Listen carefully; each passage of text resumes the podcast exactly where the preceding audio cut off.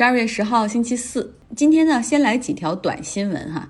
加拿大在英国之后，成为了全球第二个批准辉瑞和 BioTech 联合研发的 COVID-19 疫苗，成为了全球第二个批准上市的国家。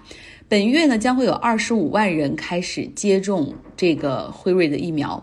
那么辉瑞疫苗呢？它是两针制剂哈，第一天打上到十二天左右会开始建立起一个免疫，那到二十一天的时候要接受第二针加强一下，第二十八天的时候会彻底实现对 COVID-19 的免疫。英国首相 Boris Johnson 他去了布鲁塞尔和欧盟委员会的主席冯德莱恩见面哈，还吃了饭。我心想，这都疫情了，还可以一起吃饭吗？虽然谈了很久哈，但是脱欧谈判没有任何的进展。冯德莱恩对外发表声明说，就是双方之间的距离达成协议还有 far apart，而 Boris Johnson 就是说 very large gaps，就意思都是距离达成协议差得远的呢。那基本上三点争议哈，如果你不记得的话，要回去听周一的节目。脱欧真难。今天要主要讲一个新闻，是 Facebook。被反垄断起诉了。今天，美国联邦层面和四十五个州的检察官联合对 Facebook 发起了起诉，认为他们的市场垄断地位破坏了竞争，导致消费者利益受损。那 Facebook。连我都觉得，我都觉得它非常有垄断的嫌疑哈。你想，Facebook 他们这种属于社交媒体一点零的版本，那它后来呢又收购了 Instagram，一个纯图片社交的平台，相当于是社交媒体的二点零版本。那现在呢又加入了直播和视频等等，那也也兼具了三点零的版本，对吧？那他们后来还买了即时通讯工具 WhatsApp，等同于一个微信的发信息这样的功能。那目前呢，整个的这个三大平台在全球拥有超过二十亿的用户。检察官们认为说，必须要拆分，要剥离。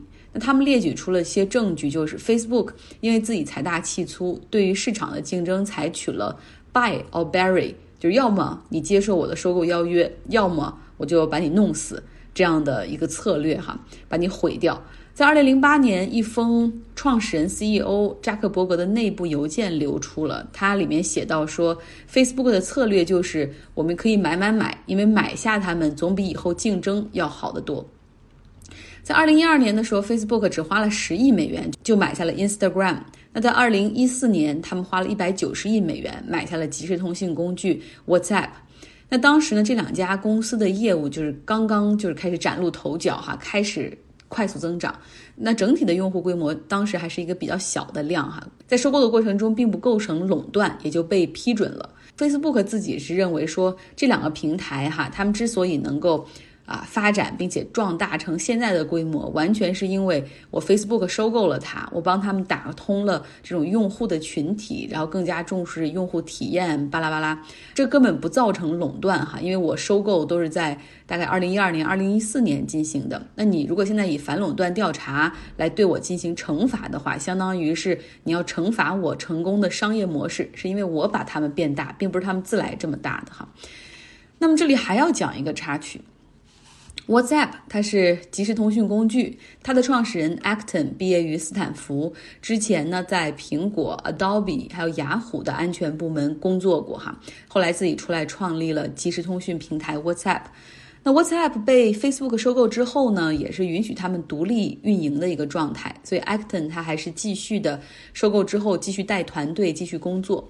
但在二零一七年的时候，他果断决定辞职，就是因为和扎克伯格还有雪莉桑德伯格他们之间有不可调和的矛盾。那个时候呢，扎克伯格就一心希望 WhatsApp 的平台也可以商业化，就是允许平台去收集用户交流的信息数据。这样就可以建立起用户的 profile，就知道这个用户啊是什么样的人，怎么样，然后了解更多他们的信息，可以为广告商提供数据，达到广告的精准推送。但是 WhatsApp 这个平台，它除了即时通讯平台之外，它还有一个很大的特点，就是它的平台信息是加密的，等于说用户是点对点进行信息的，有这种信息的加密，平台是不收集用户的信息的。那么，为了商业利益，扎克伯格当时就说：“哈，我们必须要结束这种加密信息的这种机制，然后这样我们才能够收集信息。”所以在没有竞争的情况下，你看到一个平台，它可以为了商业利益就毫无顾忌哈，去滥用用户的信息。那对于 Acton 来说，他看着自己一个很完美的这种产品就这样被毁掉了，而且用户信息会被牺牲掉，他除了辞职，自己没有更好的办法。其实谷歌也是这样，看上去很用户友好型的谷歌哈，你看免费的安卓系统，免费的搜索引擎给你用，免费的地图，免费的邮箱，甚至绑定的每一个邮箱还送每一个用户十五 G 的云存储，上面还有很多交互协作的办公软件。他们这些服务对你的唯一要求就是你需要注册一个。谷歌账号，然后呢，你每次使用什么服务的时候，除了搜索引擎之外，哈，然后其他的你最好就要登录啊，越越登录越方便，尤其是地图，它可以它可以自动识别你家在哪儿，公司在哪儿，然后你每次一点就可以直接出现这个路线。但是登录是为什么呢？就是谷歌它希望知道你在做什么，你喜欢什么，你在哪里，你要去哪儿，你想干嘛。还是那样，他希望给你打造一个 user profile，就是针对你这个个人的这个用户信息。他虽然不知道你长什么样子，但是他知道你的所有一切。他知道你的信息越多，就越可以把这些数据哈提供给广告商进行精准营销。那广告商自然会为这些非常精准的数据进行付费。大家看到互联网这些免费的服务，现在真的是用我们的个人信息在交换。我当然是不想哈，但是你现在没有看到其他的产品可以进行替代，那么这个时候是用户就要牺牲自己的权利来换取免费的服务，那么这个时候真的需要反垄断了。说说国内的情况，其实你们肯定比我更清楚哈，腾讯也是如此。与其我和你竞争，还不如我很早期的就撒网。啊，对你进行投资和入股，把外部竞争提前并入到体内，然后就你成为我腾讯生态的一部分，哈，就腾讯系的一部分。市场上没有其他的竞争力的产品，那么它就可以一家独大，那基本上可以不给任何人解释就可以封掉你的号，然后你也没法申诉，随便下架文章，就不用太多考虑用户体验和一个平台规则的一个公平的使用。因为没有竞争啊，这个通讯市场国内的百分之九十九都是我的。抱歉，你不喜欢的话，你可以不用。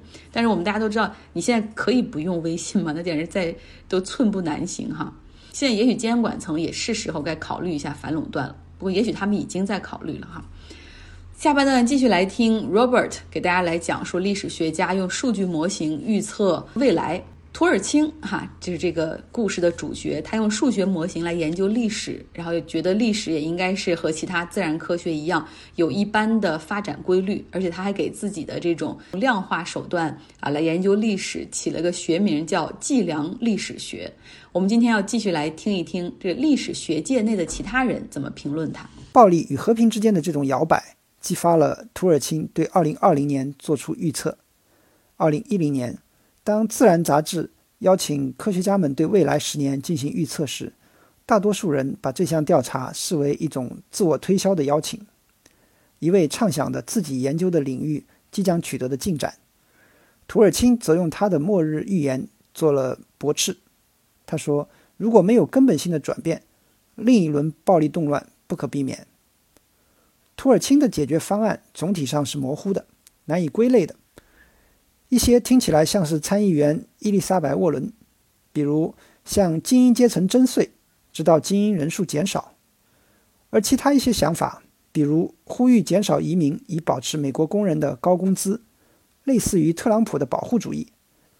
其他政策简直就是异端，例如他反对以学历为导向的高等教育，他说这是一种大规模培养精英的方式，而不是大规模的提供精英职位。他说：“这些政策的设计者是在创造过剩的精英，有些人变成了反精英。一个更明智的办法是保持精英人数的小规模，并使普通民众的实际工资不断上涨。具体怎么做呢？”土尔钦说：“他其实也不知道，而且这也不是他的工作。是征税，是提高最低工资，还是提供全民基本收入保障？他承认，每一种做法。”都会产生不可预料的影响。他回忆起他还是生态学家时听过的一个故事：林业局曾经实施过一项计划，用杀虫剂减少小甲虫的数量，结果发现杀虫剂杀死了更多的甲虫捕食者。这次干预导致了森林里更多的甲虫。他说：“从中我们可以学到要进行适应性的管理，在实践中不断改变和调整管理方法。”土尔钦希望，将来政府在制定政策时能够用数学模型看看是否正在走向灾难。他想象有那么一个机构密切关注领先指标，并据此提出建议。这个机构。将与美联储类似，但它的任务不是监控通胀和控制货币供应，而是要避免文明的全面崩溃。作为一个整体，历史学家们并没有优雅地接受土耳其的观点。至少从19世纪开始，这门学科就接受了这样一个观点：历史的复杂性是不可简化的。到目前为止，大多数历史学家认为，人类活动的多样性。将挫败任何试图提出一般规律，特别是预测性规律的尝试。正如南方卫理公会大学的历史学家乔·古尔迪所说：“一些历史学家对土耳其的看法，就像天文学家看待占卜者一样。相反，他们认为每个历史事件都必须被仔细的描述，而它的具体特质与其他事件的关联性是有限的。有人甚至可以说。”正是相信它不受科学规律的支配，才把历史定义为人文学科的。人类社会的运作不像台球，如果按照一定的角度排列，用一定的力量击打，总会弹开，要么滚向战争的角落，要么滚向和平的边缘。土尔钦反驳说，他以前也听过不可简化的复杂性的说法，而科学方法的稳步应用，成功的控制了这种复杂性。他说。比如温度的概念，在人们知道温度是多少之前，能做的只是说是热的还是冷的。这个概念取决于很多因素，风、湿度、普通人的感知差异。现在我们有了温度计，土尔钦想为人类社会发明一种温度计，用来测量人类社会何时可能会爆发战争。芝加哥大学社会学教授赵鼎新是一位可以用自己的数学语言。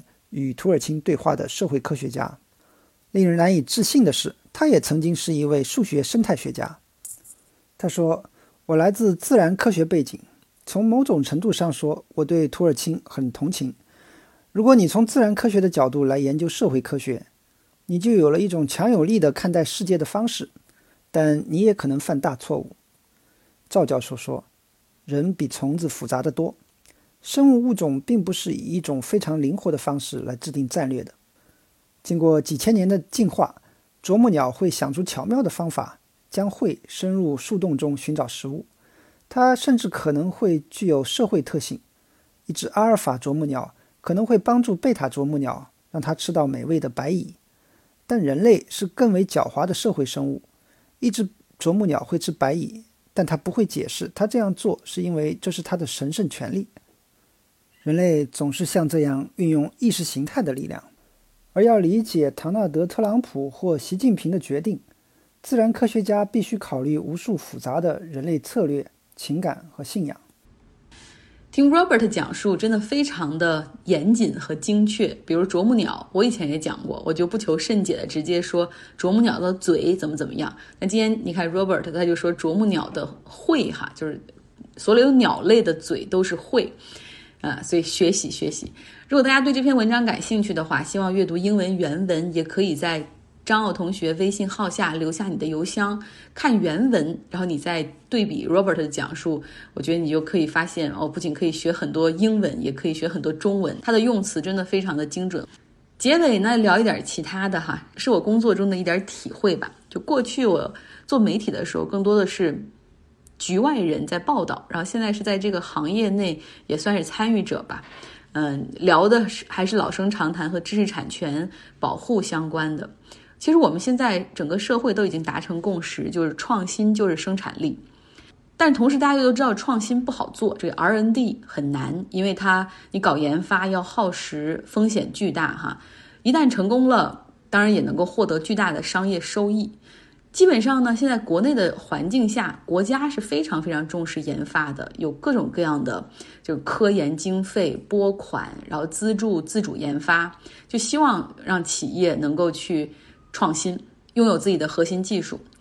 而企业端的情况呢，就是他们啊非常的努力哈，在在进行我得说带引号的研发，就是更多的是为了获得这些补贴，申请专利要达到这个每年可能对国企要求的一个标准线。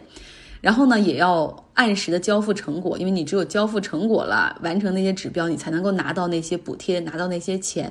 但是真正要研发出独创的核心技术，却有些动力不足，因为这个市场的环境就是让企业没有办法保护自己。如果说花几千万或者几年时间所研发出来的这个独门秘技，我用我的行业哈，海上风电 （offshore wind） 来说，海上风电分两种基础形式。有固定的，还有漂浮的。固定的基础就是在海里打桩，把风机再装上去。那么起初呢，这个海上风电是从欧洲那边兴起的，他们那边的设计公司做的比较好。那我们国家就，那我们我们的企业就把他们请进来学习模仿，然后超越哈。这个技术工程的 know how 很容易就被所有的参与者都学会了。那大家就其实技术都是一样的。那最后竞争的是什么？就是价格的拼杀，就是比价，可能要拼点政府关系、客户关系等等。漂浮式，那风机的基础是漂浮在海里的，需要更多的数据模拟，还有自动响应的技术等等。那么我们国家也很重视这个技术，也鼓励自主研发，投入好多钱，也有好几家公司在做。但是努力程度哈，其实主观上是有限的。因为没有企业认为说未来在这个市场里面，他们可以拥有这个独门秘籍，不是说研发能力不够，而市场的这个环境很恶劣。对于新的技术哈，既然它不是那么的成熟，然后研发出来要做示范项目，那业主认为说啊，就等于说投资方认为说啊，你看我投入这么大，还承担了很多风险，呃，那你的知识产权得共享给我，我们俩要共享知识产权。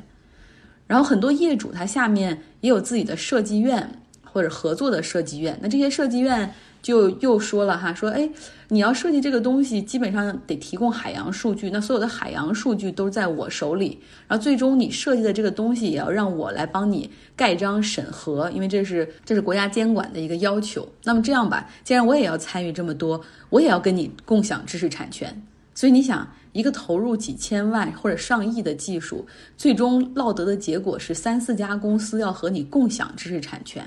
那么，一个设计方案有这么多 共享知识产权方，有这么多外部接口的时候，那很快这门技术就会成为全行业皆知的秘密，对吧？所以最后这个竞争又回到了价格的厮杀，就是压利润、压价格。一个好的商业社会，产权清晰和保护是非常非常的重要的。大家过去总是说我们不保护知识产权，反正吃亏的最后都是外国公司。但是我现在看到的是，这样的大环境正在伤害我们本土公司的创新能力。好了，今天的节目就是这样，聊的有点多，希望大家有一个愉快的周四。